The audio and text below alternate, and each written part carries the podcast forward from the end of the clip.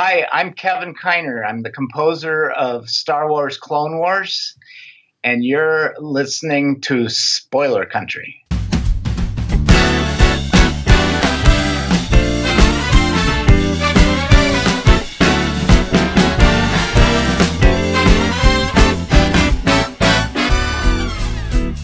Human beings of the world, it's time to enter the spoilerverse through our secret portal at the exclusive Arctic Club in beautiful downtown Seattle with John and Kenrick. Welcome to Spoiler Country.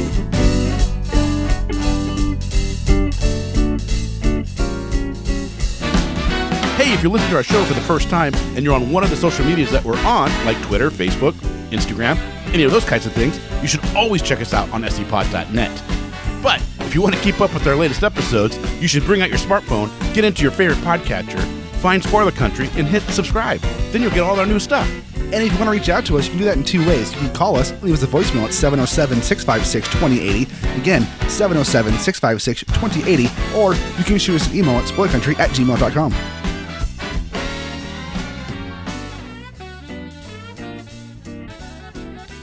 Join the cult of the Spoilerverse, and welcome back to Spoiler Country. I'm Kenric Regan. That's Mr. Horsley. And today on the show, well, I hope you're a big Star Wars fan, uh, specifically Clone Wars, and maybe you're a big Star Trek fan instead and you love Enterprise. Or maybe you want to sit back and enjoy the comedic stylings of Jane the Virgin. Or maybe you're a kid of the 80s, early 90s, and you watch Superboy. Yeah. All of that combined has one thing in common for sure, and that's the music. Yeah. And today we have Kevin Kiner, the composer of all that. We do, we do. And I got a chance to sit down with uh, Robert Slavinsky from Shooting the Sith, who you've heard on the show before, and he's also from, from Bridging the Geekdom. So go check out those two shows because they're they're really good. And Geek, Geekdom's back in full force, which is kind of cool. But today, Robert and I sat down and talked with Kevin Kiner about composing music. We talked about Superboy. We talked about Star Trek. We talked or Star Wars. We talked about And Star Uh, Trek. No, we didn't talk about Star Trek though, but it's on there. We talked about we talked about Star Wars a lot. We also talked about Jane the Virgin. We talked about what it was like. wait, wait, wait, to- wait, wait, wait, wait. You had Robert on and you talked about Star Wars a lot. No I flipping know, way. right? Shocker, right? right. Um, we talked about. It, it's interesting because as you'll notice later in the episode, I asked him. You know, he was he was composing Jane the Virgin, Making a Murderer, and uh, Star Wars all at the same time, and it's like. How do you keep all that in track? How do you how do you keep all that going? You know, and he also he also composed. You know, he's, he does music for for Doom Patrol, for Nosferatu, for Titans, for How Narcos. excited is Johnny right now? You It was- guys dude, don't ever was- hear him get this excited for somebody. it was a- he was he was a lot of fun. I had a lot of fun talking with him, and we talked about That's music. awesome. We talked about about everything. He was just he was a really cool guy to talk with, and and learning that he's you know he composed with his kids, and his kids help you know are doing stuff with him too now. It's like it's.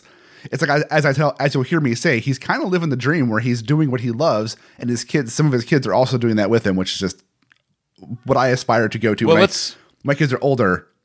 That's what I Yeah. want. That's awesome. Well, let's sit back and, and listen to Kevin in his own words.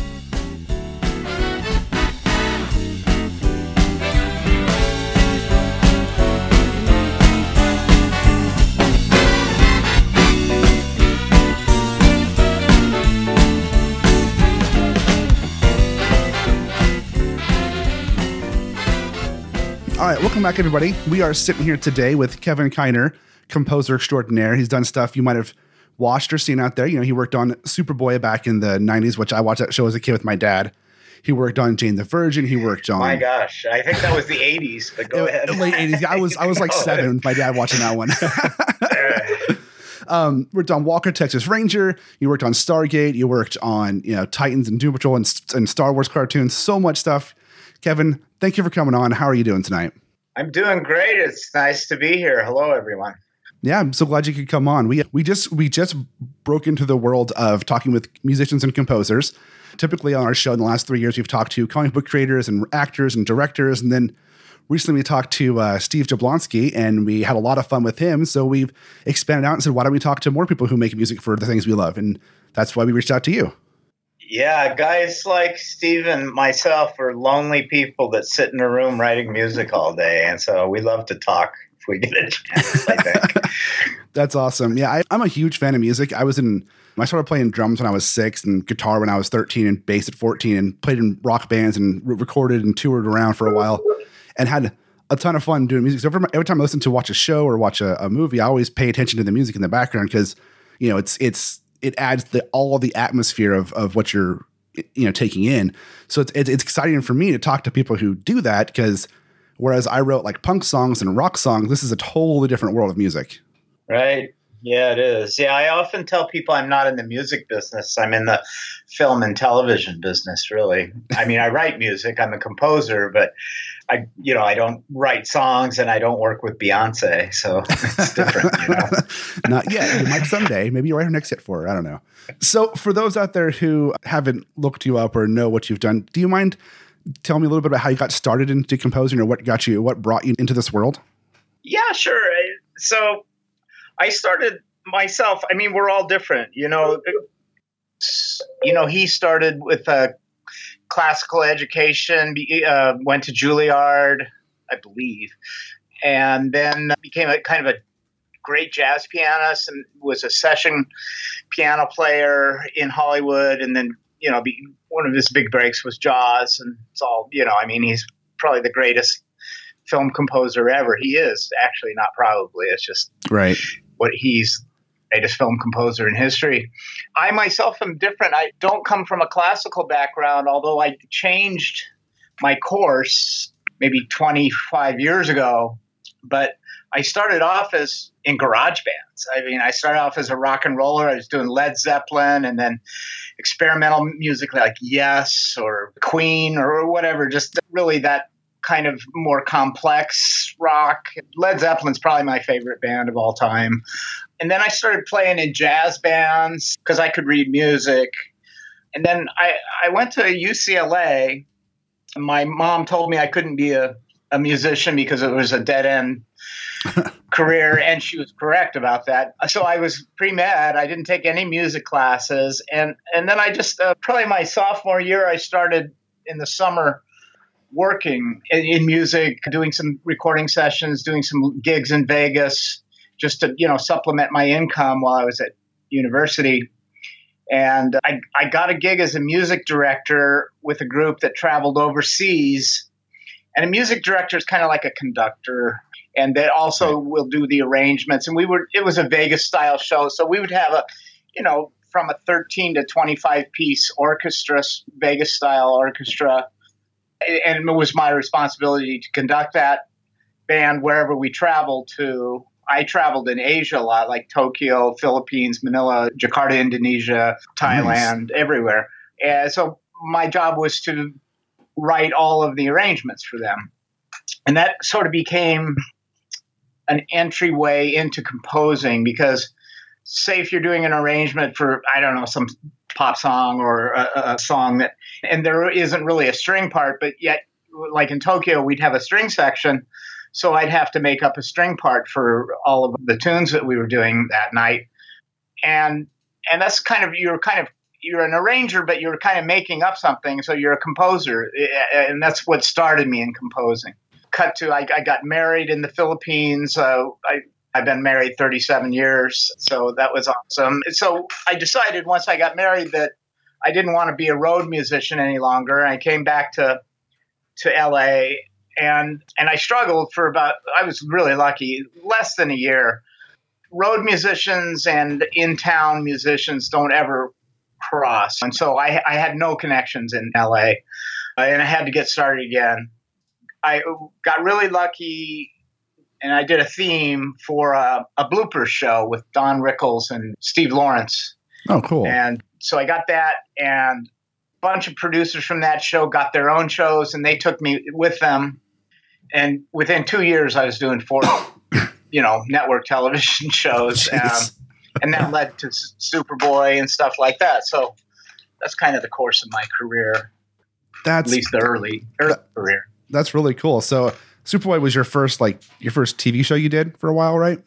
Well, no, the Blooper Show was my first TV show. That was like in '83. Oh, okay. And Superboy was my first dramatic series. There's a big difference between, say, if you're doing game shows or blooper shows or reality shows or whatever.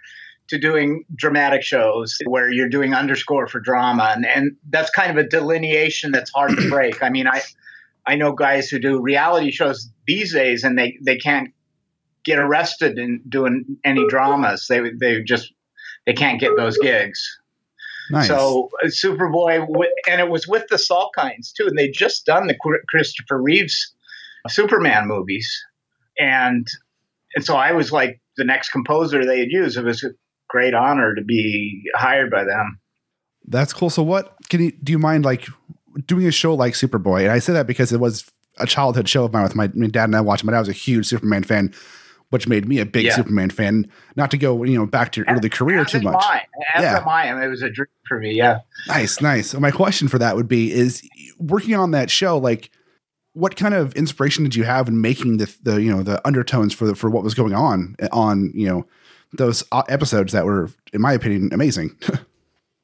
Well, fortuitously for me, that was John Williams had kind of sent, set a benchmark with the uh, Christopher Reeve films, and that was the style that they wanted the score to be. oh, So I, I really, you know, way back then, even earlier, I, I started studying John Williams, and and I studied the guys he studied, like you know Stravinsky and Korngold and Tchaikovsky and Rachmaninoff and all that, you know. So that's when I started educating myself, kind of. And uh, it's funny, I, I don't have a, a, a traditional music education yet.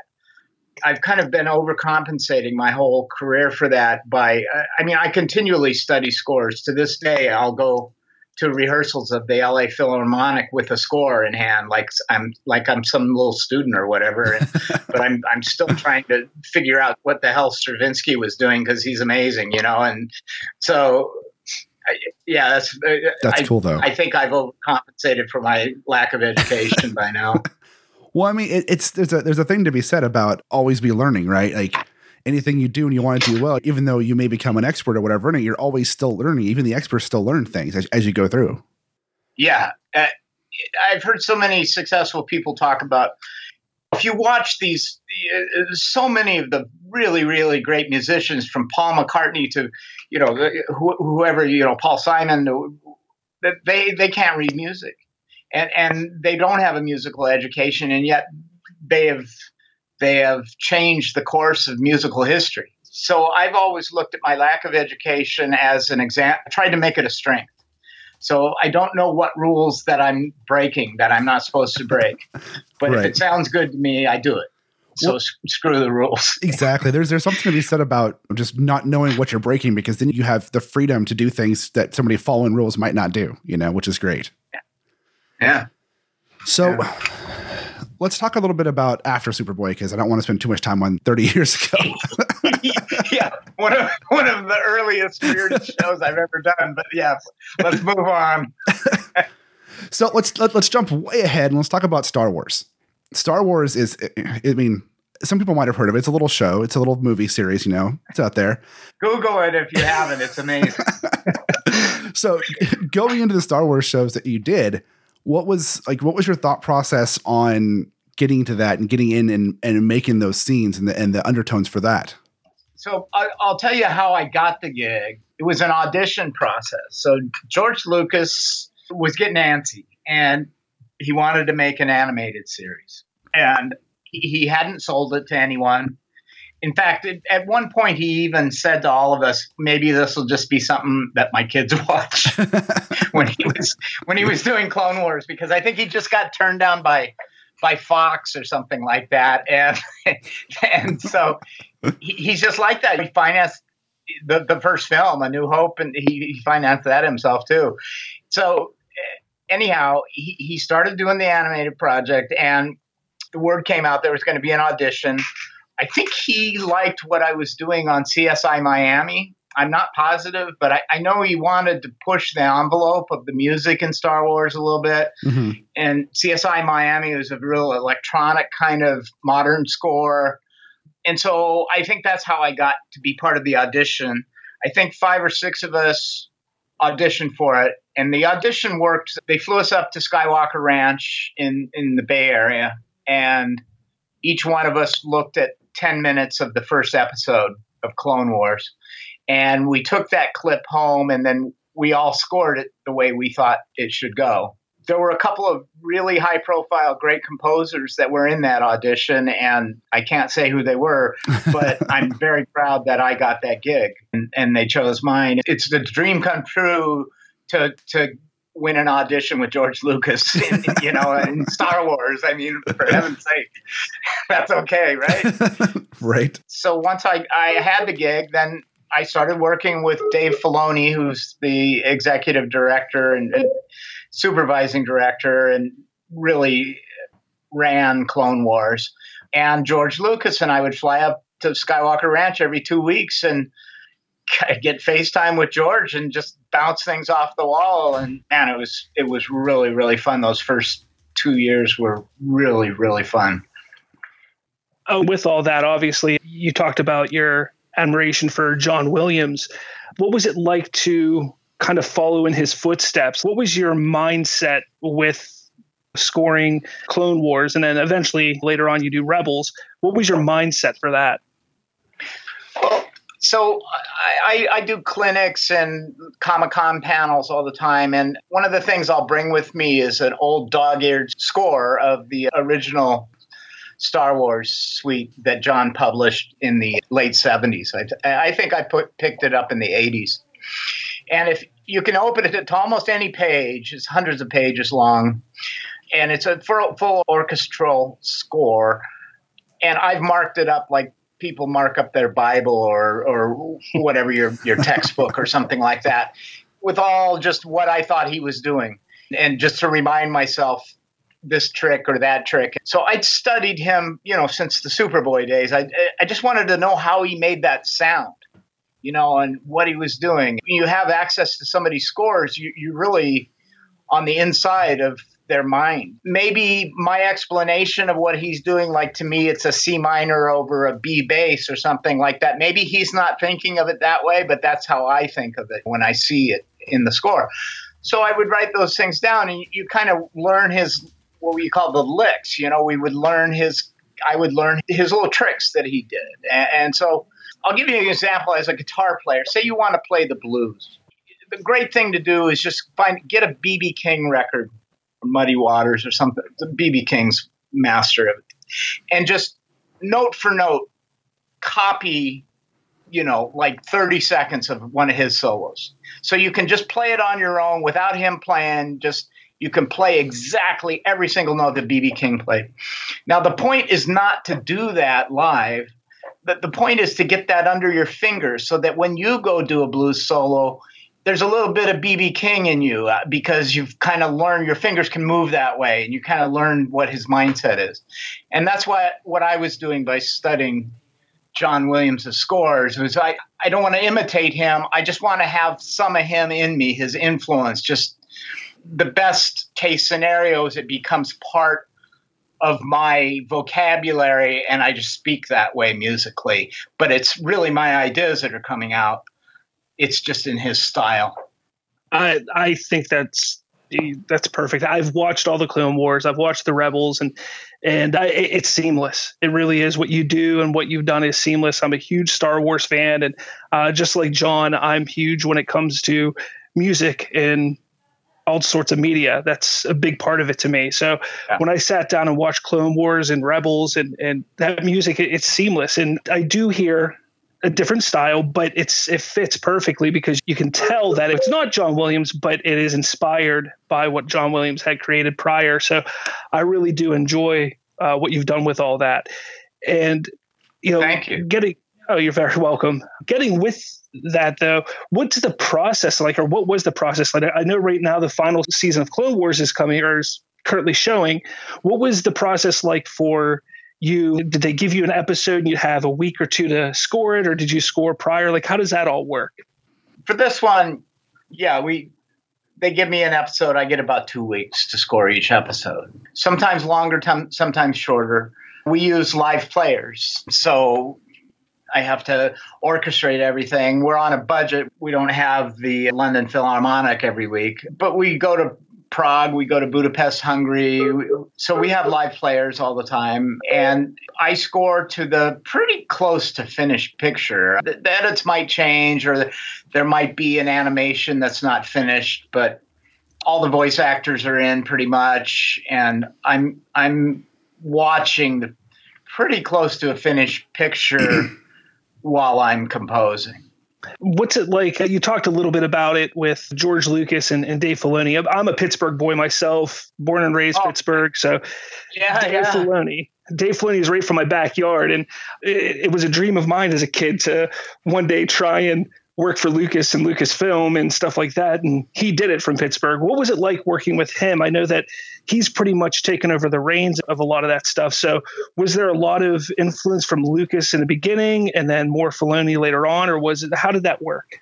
Yeah, I would say that's that's fairly accurate. You know, there's a great coffee table book. It's got a very young George Lucas and Mark Hamill on the set of the first of, of the New Hope out in the desert. And there's a lot of it's not just a picture book it's got a lot of of the story of the making of star wars and talks about george how he i mean at, at one time the script was i think one third in japanese with subtitles you know and and that's oh, how he, he because he got all into kurosawa or something so george is a guy who really really wants to push the limit and really always wants to do something differently he, he doesn't want to do the same thing.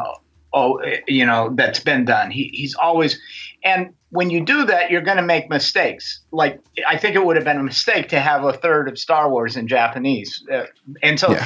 he he figured that out eventually, and he didn't make it like that. But he did retain a lot of the samurai influence, you know, it, in in the film. So that's where his genius is just unbelievable in in knowing when to throw things up against the wall, knowing what should stick and what should be what's gone too far. And he would do that with me. I mean, he would bring in hip hop tracks and things that his son was listening to and say, "Hey, you know, let's do this during when Obi Wan's in his Y wing or X wing or whatever he was in, in in this battle scene." And I'm like, yikes, I don't think hip hop's going to work in this, right? But but George told me to do it, so I got to do it. And I mean, I understood what he was going for because I I knew that experimental kind of mindset he had. So I, I would I would do something that was, would be really really super hip hop, but I would also come in with with something that was a hybrid that still had the orchestra in it. And, as well as maybe some beats and hip hops and sounds or whatever that would kind of allude to that. And I played first the straight hip hop one for him, and he would go, "Well, what do you think?" And, and like one time, and I, I hadn't planned to say this, but it just it came to me. I'm like, man, I think that kind of makes us like Power Rangers. Which you, you, know, I I just don't think it's Star Wars. And, you know, there was like a gasp in the room, you know. There's like 20 executives in this room, and they're all like, before George came in the room, they're all like begging me, like, don't do it, don't, we can't have hip hop, and you oh, know, don't let him do that. But then when he walked in the room, no, everybody shut up because I'm the one that's my neck's on the chopping block, you know, nobody will say anything. so anyhow, when I when I said the Power Rangers thing, everybody there was like a gasp in the room, and, and and he's like, "Oh yeah," um, hmm. and he nodded, and and so then I played him the the one that had the orchestra, but some some of those elements still in it, and he listened, and he was he was hip enough to understand that that was a better choice, and and so I, it's just so cool working with a guy that'll give you first that'll push you, but then we'll also take your opinion as valid and really ask you what you think and let an expert do what an expert's supposed to do. That's really cool. So while you're working on Rebels, and this is a, I'd be remiss if I didn't ask you about this show because my wife loves this show. But while you're working on Rebels, you were also working on Jane the Virgin, and you're also working on Making Your Murderer. Those are three very different types of shows. not only in tone. Yeah, but I in, had to make sure the right file went to the right people. oh, I'm sure. I just imagine sending the Star Wars file over, over to Jane the Virgin and like, you know, up at Lucasfilm, they're like, "What are all these conga drums and bongos?" I mean, it would have made for a fun episode, all right? so when you were working on Yeah. Jane the Virgin, was the process for you know you said you had like the full episode for like the Star Wars ones, was, and you had like two weeks to you know get through that. Was Jane the Virgin similar? Was it a was it a tighter schedule because it was a network show and more super popular to more a, the adult it, audience? it, it would vary. Sometimes those were one week turnarounds. Also, with Jane the Virgin, that's a very special circumstance. I, I mean, I've done oh thousands and thousands of hours of television in my 35 year career, and Yeah. I I've never worked on a show where the process was the way it was in Jane the Virgin. It, it worked out great for Jane. It was just very unusual. So a lot of Jane was stuff that I would do during the summer. And they would send me scripts and tell me what was going to happen and all these things. And I would pre score a lot of that show and give them tracks, and especially when I found out like things were working like they they wanted something that would start a certain way and then build and build and build and you know i i, I kind of figured out how the jokes were working and the, how the scenes were progressing so a lot of the score for Jane was cut in by either a music editor or the picture editors. Although, you know, they would still have me score specific scenes. It was really kind of a mishmash of those two different techniques, Hmm. uh, using previous tracks that I I'd done. Really, really unusual. And then making a murder, that was all scored to picture. I I'm very proud of the fact that I, I do really, really different styles. It's something I, I consider my greatest strength is my range and my ability to be a kind of a chameleon. yeah. And I work really hard at that too. You know, you have to study different idioms really a lot. Yeah, I, I, I realize you have quite the array of uh, different types of medium that you've composed with video games and television and, and, and animation. What would you say is probably your favorite? Well, there's two different things: easiest and favorite. favorite. Uh, So we'll take that as Um, two questions then. Yeah, doing a, an animated show for for one thing, animation is the hardest thing any composer will ever work in. I've been uh, nominated for a, a number of Annies, and Annies is it's like the Emmys or Oscars for animation, and I've never won, but I have a speech prepared, and part of that speech.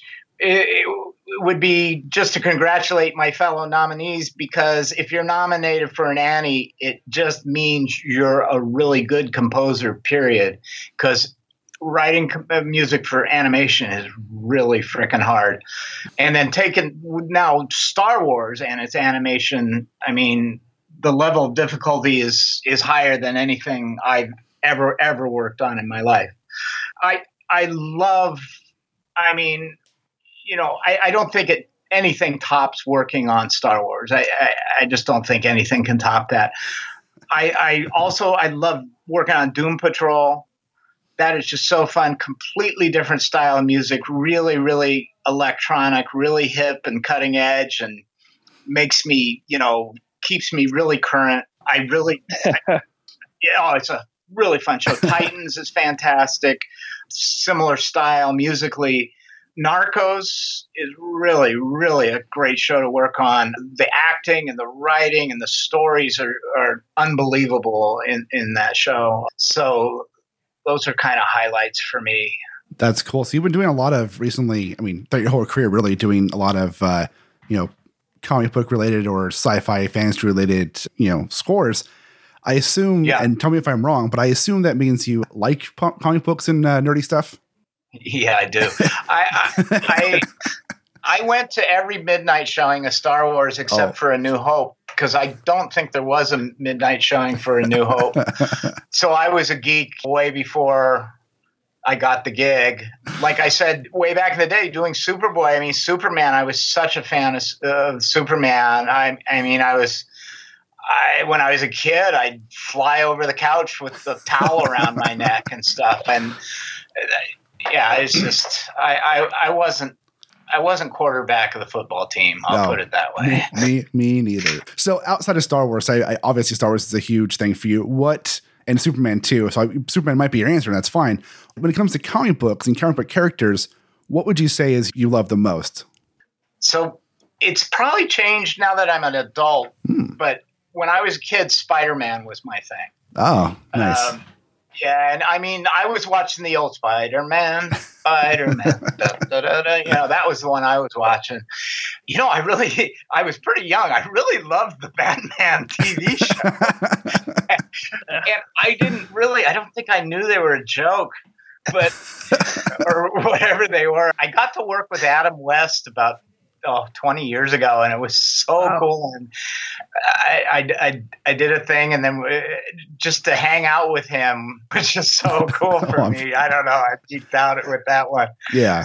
Um, I think we all would. yeah, yeah. yeah. Um, I I really love the characters in Doom Patrol right now as an adult. I, I didn't know about Doom Patrol yeah. in, in in my earlier years.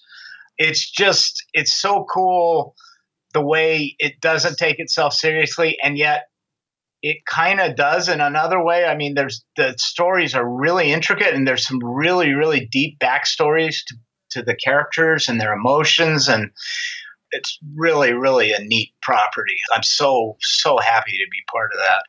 Have you read any of the comics it's based off of for Doom Patrol? No, I haven't. Mm, not a lot of people haven't. You should, if, if you ever get a chance to and, and, feel like reading some comics, the, the the newest Doom Patrol series from Young Animal is it, it's phenomenal. It's it's it's just the same vein as the well, not same vein, but similar vein as a TV show, and it's done really really well. Yeah.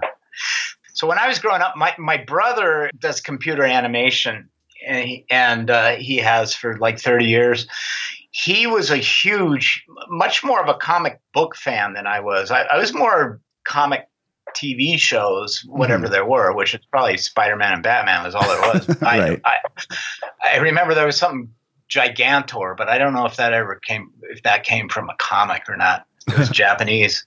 Anyhow, my mom thought that comics were like the the most evil, you know, just they would turn your mind to mush kind of things in the world. And, and, so he literally had to hide his comics under the mattress like you would a Playboy or something, you know, when we were growing up.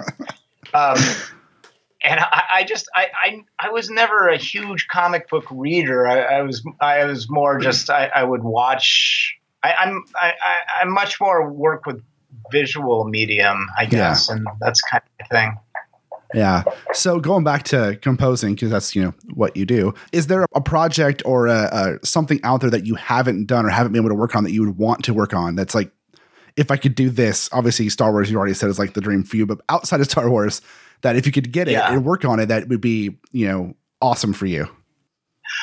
Man, that's funny. I am so happy doing what I'm doing right now. I, I mean, so you know, right now I, I and, and, also it should be I, I, should tell you guys and I that I, I work with my sons these days. Um, oh, that's cool. They're both really good composers, and for instance, like the Bad Batch theme, which is kicks off the first of season seven of Clone Wars, that was composed mostly by my oldest son Sean.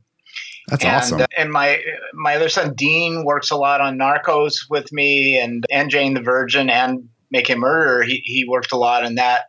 He went to the Berklee College of Music in Boston. My son Sean was like a piano prodigy kind of when he was young, but any, anyhow, so they're really great musicians, and it's kind of taken, it, it's allowed me to not really have ghostwriters and still do five shows because it's kind of Team Kiner now over here, and we have three studios here at, at, at my house. It's separate rooms, separate buildings, and they all work here. So I'm currently doing Titans, Doom Patrol, well, just just the Clone Wars, and Narcos is coming up. They had to stop filming in Mexico, but they'll start up a little yeah. bit again. Yeah. And uh, City on a Hill, which is a Kevin Bacon show on Showtime, which is a really cool show. I've, I have not watched that one yet, but I've heard about it. I've heard it's good. Oh, it's really good. Yeah. And Kevin Bacon's fabulous in it. That was an audition as well. I mean, those are all really good shows. And uh, I mean, if I can keep doing this quality of, of stuff, I'm kind of exactly where I'd always hoped to be, really. I mean, you're kind of living the creator dream of like whatever medium you work in and then having your kids be interested in as well and get into it with you. I mean, for me, I have five yeah. kids, and if and my oldest one's 17, my youngest one is six. If any of my kids pick up any of the creative stuff that I that I'm into, I write and I draw and I write music and I do podcasting. If any of them pick up my interest, you know, that'll be like a dream come true for me because I'm like, yeah, come come to my nerd world, come to my creative world, you know. And it's just I love hearing that with people have their kids come and, and, and want to do the same thing because it's obviously it's been my dream for years for my kids to take on what I what you know like what I like. Yeah, you know, my wife and I we never pushed our kids yeah. into it. We I made sure like at about six years old they all had music lessons. Yeah, and they all kind of went a different path. And my daughter is a visual artist. She actually quit music fairly. She quit music. I always give her trouble because I just purchased a fairly expensive alto flute. She was a flute player, mm-hmm. and alto flute's a larger flute than a normal C flute, and and so she really, you know, she needed. She had a solo and she needed alto flute. So I buy this thing, and then two months later she quits. Oh, and I always give her. but she, I mean, she can draw you. She she went to Academy of Art in San Francisco, a really really good place. Got her master's degree. She can d- draw you like a photograph when just from a sitting. Oh, it's awesome. So my kids are all artists, and, and some eh, we never pushed them in that direction. We just said unlike my mother who told me I couldn't be a musician, I never wanted to do that to my kids. Right. And I'm not faulting my mom. I mean, that was a generation where, I mean, you they came up through World War II, and if you were making a living, you were lucky. So yeah. that was the focus, and not so much following your dream for those for that generation. But anyhow, yeah. I, am just really, uh, yeah, I'm really blessed. I, I know very few people. I knew Joel Goldsmith, who was Jerry Goldsmith's son, and Jerry wrote some of the great soundtracks from The Omen to right. I right. mean, Jerry's one of the great soundtrack writers. Uh, the ever. Omen is great. Joel Goldsmith was one of my best friends, and he's passed away.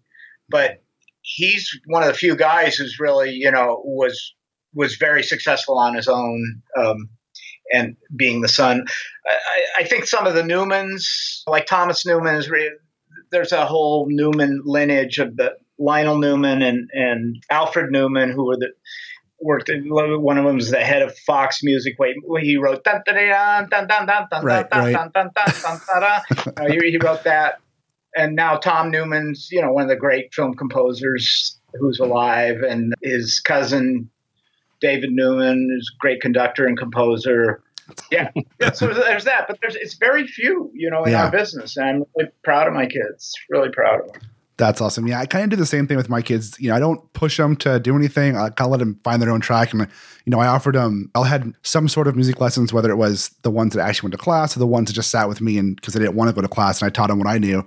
And then art classes too, because my kids love art. And my eldest yeah. son, he doesn't give a rat's ass about creativity. He wants to go fishing all the time. All he cares about is fishing, which is so weird because I can't stand. I, I've never liked fishing. My dad didn't like fishing. Nobody in my family on my side likes fishing, but he's like all he wants to be is out, out outdoors and fishing. Which I mean, I bought him a boat and got him all of his fishing equipment. He goes fishing on because we live close to a lake, which is great for him. But it's just funny because he had. I bought him a guitar similar to your daughter with the food. I, I bought him this nice guitar, and then he played it for like a month, and then it's it's been under his bed for three years. so you never tell. Well, we all have our own things, you know. Yeah, yeah. So you've kind of we've talked about your career kind of starting at the beginning a little bit then jumping way ahead there. And we've talked about what you're currently doing here. We i asked the question about what you'd uh, like to do. And you've, you've talked about the shows you're currently working on. Do you see yourself continuing doing just a, a very wide range of tv shows like consistently? Or do you do you I mean, you said you're happy doing that, but do you want to do film as well, more film as well, or just or or is TV show like your your happy point? You know, it's these days it's so much the golden age of of, of content in in television. It's, it really it's kind of weird to even call it television. It's it's sort of a different thing. I mean, that really some of the greatest things I've shows I've ever seen in my life are like Game of Thrones and Westworld and you know whatever. I mean, never mind movie or TV show, you can't really call it that, can you? You know, right. it's it's just great, great content. So I mean, if it happens to be a feature, you know, if it was a Star Wars feature, that would be a dream That'd be cool. uh, for sure. It's always nice to have a really big budget and be able to use a, a, big orchestra. I, I just want to keep doing really great content and keep getting paid for it. Kind of. I guess That's that's kind very of very accurate. Very accurate. Uh, keep getting paid to do what you love to do, right?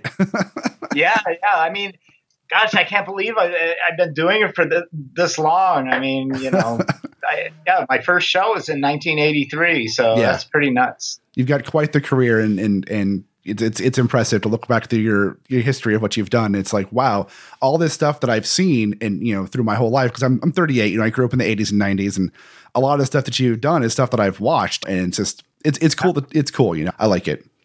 Yeah.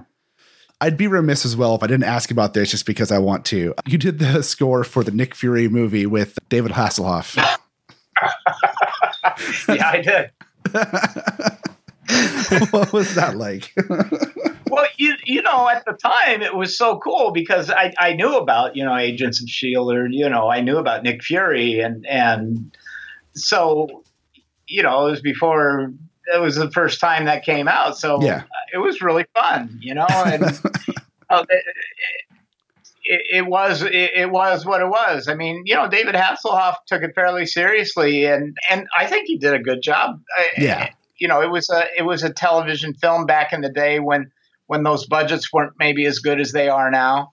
yeah. But yeah, it was. It's actually not I mean, I- bad. I, actually enjoyed it when I watched it and back in the like, I was I was in high school when it came out. I thought I had fun with it. Yeah, I, I mean, there's there's a lot of projects I did earlier in my career that well, I mean, Superboy is a great example. You know that I really wish that the production was better than it was and the acting or whatever. Yeah. But but there were also there were episodes of Superboy that were really good. I mean, Yeah. Joaquin Phoenix, like that was one of his first acting gigs, and the director was a guy named David Nutter, who's like super A list uh, yeah. director these days. And, you know, David called me. And I, I remember that scene with Joaquin Phoenix. He's a little boy. You know, he, I, I mean, the only reason he, we knew him is because he was River Phoenix's brother. Right. Right. So there was a scene where uh, Clark Kent's talking with him. I think it was in a library or something like that. And, and they, the director David Nutter, he did this circular. He he he he circled the table in a really tricky way where you couldn't, you never saw the lights and stuff like that. And he was really proud of that. And he called me about that scene, and we discussed it, how I should score it and the way he wanted it to sound and stuff. So, man, even that show, which some people might consider a little campy or whatever, it has some really good moments where Oh yeah. it was awesome to, to score that and work with a really visionary director and you know and try to uh, you know to to make his project better it was you know invaluable experience and a fun time Yeah. I mean, campy or not, I, I like I said, I love that show. I watched it all the time, and I, I always thought it was, it was really funny because one of the actors who played Clark Kent on that show, John Newton, I have no relation to him, but like my my legal name is just the letter J, and my legal middle name is just the letter N. I only have, and I go by John because it's easier for people to understand, you know, John than explaining my name is just a letter all over and over again.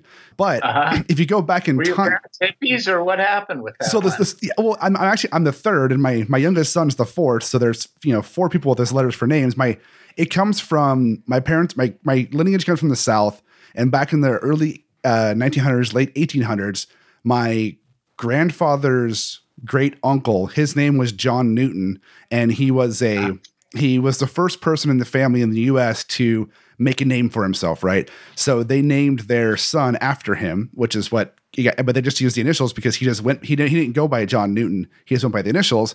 So that all trickled down to now here I just have initials and so does my son. But I always like when I found out one of you know, one of the one of the That's actors cool was named it is a cool story. And then it's it's interesting because it's I spent my whole life, you know, I've in, in my life I've gone by various names because in high school I was JN because my initials. In college I was just J because I was in college, and then I got married and my wife was like, "No, you're going by John because J is not a real name." For the for the show, the guy's name was John Newton. I always thought that was cool because my name's Yeah. not John Newton, but if you go back far enough, that's what it meant. So like I had this weird mental connection to the show just just because of that, you know. His name was John Haymes Newton, I think, Yeah, too. yeah. And you, you know, eh, it was it was kind of a shame that he he quit. Although Chris, the guy who took over, was really good as well. Yeah, I think it was a really big misunderstanding. I think he John may have had bad representation or something, but they kind of came to an impasse negotiating the second season. yeah. I, I, I, don't know. I, it was a shame that that he didn't continue on in a way. Although you know, again, Jerry was really good too. Yeah, it was unfortunate, but I mean, it. Both the actors did a great job on the show, so it were. I mean, it ultimately yeah. it worked out for the fans, but yeah. you know. I thought Stacy Haiduk was great in that show. Too. Oh, as, as Lana Lang, yeah, she was great. I mean, she was the only one who was in all the episodes. Is that so? Yeah, there. Wow, there's a piece of trivia. Yeah, she's the only one who made it through all 100 episodes. Everybody else, because they changed cast on the main, you know, Superboy changed yeah. after the first season, and she was yeah. the only constant, which was kind of cool. Yeah. So, uh, I'm going to ask the questions you probably can't answer because. Oh, me, I was the constant. Yeah. Oh well, yeah. Sorry, well, you weren't on the show. You were in the background of the show. so IMDb has listed a an, an untitled Star Wars project for you.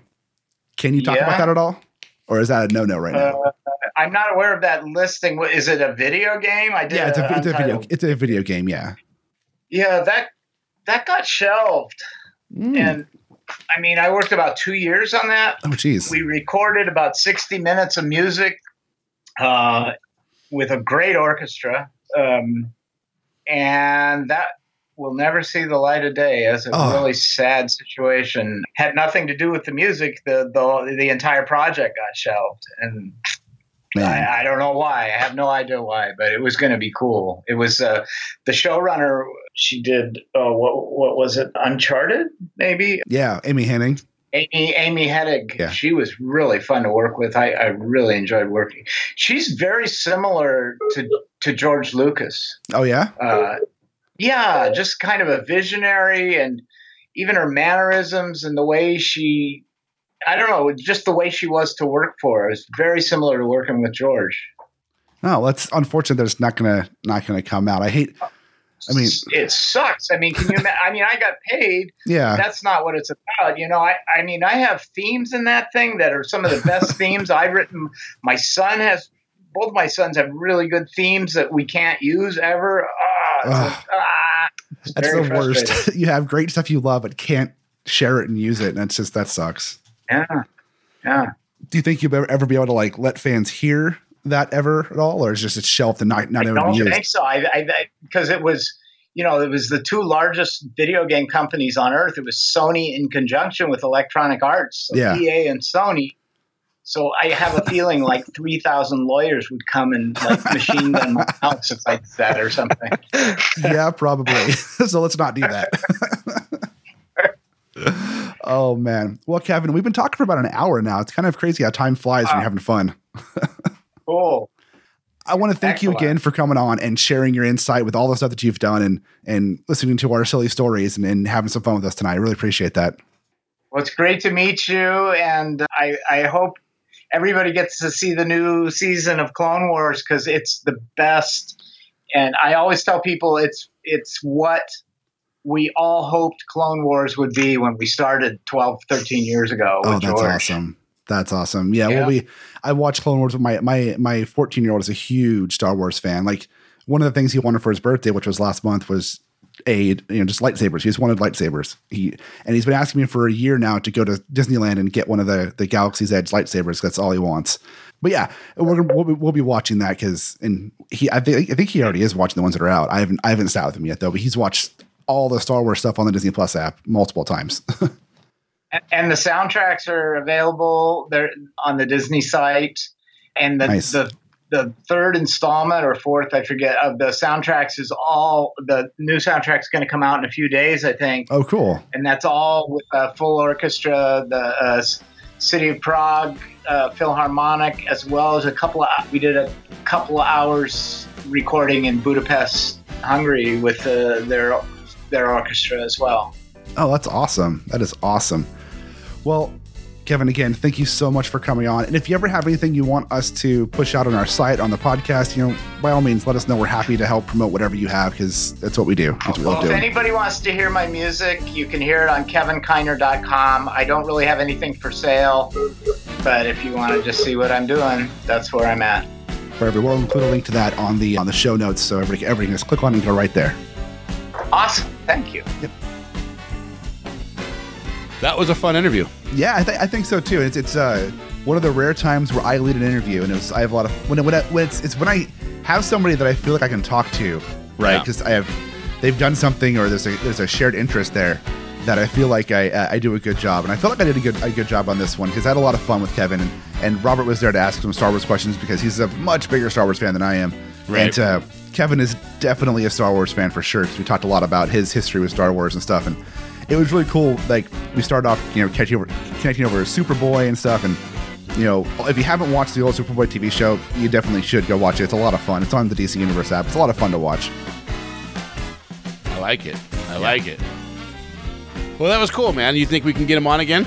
Oh, I 100% think we have him come back on and talk about um, just anything. I, we, we, we talked after the show about him coming back on and just talking about Star Wars for just for fun. Nice. Well, there you guys go. yeah. That was a great interview. Thanks for getting that done, John. Thanks for to Robert Sure. of bridging the geekdom and shooting the Sith. Yeah. coming on and pinch hitting in in the uh, the ninth the ninth inning there. Right, And, right. Uh, that's a lot of fun. That's cool. Yeah, I should also, before we cut this out, I should also mention that he did also compose CSI Miami for 144 episodes. So, Holy crap! yeah, so we should probably, we didn't talk about that, uh, what we, I feel like that could be a whole episode on its own, talking about CSI Miami, but, you know, because that's the one all the memes come from. Oh yeah. oh yeah. What's his name? I can't remember the actor's name that was the head, the lead in CSI Miami.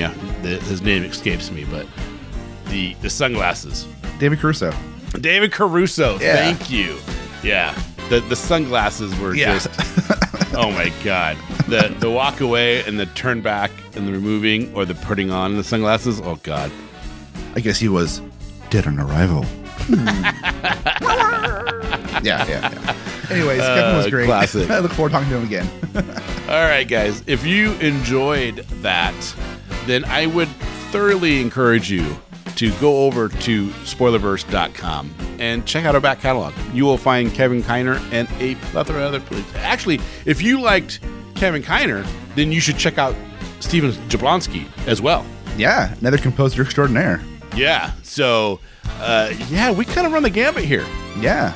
We don't just do comic books and movie stars and TV actors and directors. We also hit the music because, if anything, we just love pop culture and everything it has to offer. That's right. That's right. We talk to everybody, anybody who has something creative to talk about. We're happy to talk with them, and it's. it's I gotta say, man, this is, this show is a lot of fun to do. It's all about passion. Yeah. If you're passionate about something, like for instance, we had Ian Douglas on. Yeah. Ian Douglas has a YouTube show that has a ton of followers and gets a lot of hits. Yeah. And all he does, well, it's not all he does. I shouldn't say like that. But what he does for his YouTube show is he opens packages of Yu Gi Oh cards. Yeah. And I shows don't even know. Yu Gi Oh! Yeah. I, don't, I, I know nothing about Yu-Gi-Oh. Yeah. But he was a hoot to talk with because he loves Yu Gi Oh! Yeah. He understands all the different things and all the different cards. And he has a lot of fun doing it. And it just oozes out of him. Yeah. And those are the kind of people we want to talk with. Yeah. So check out that episode because it's actually a two-parter. Because the first part's us all talking about, you know, his Yu-Gi-Oh collection and his channel and stuff, and it's a lot of fun. And then the second part, which was which posted in a separate episode, is us talking about the MCU and speculative stuff and like, uh, you know, more questions he asked us, which was a lot of fun.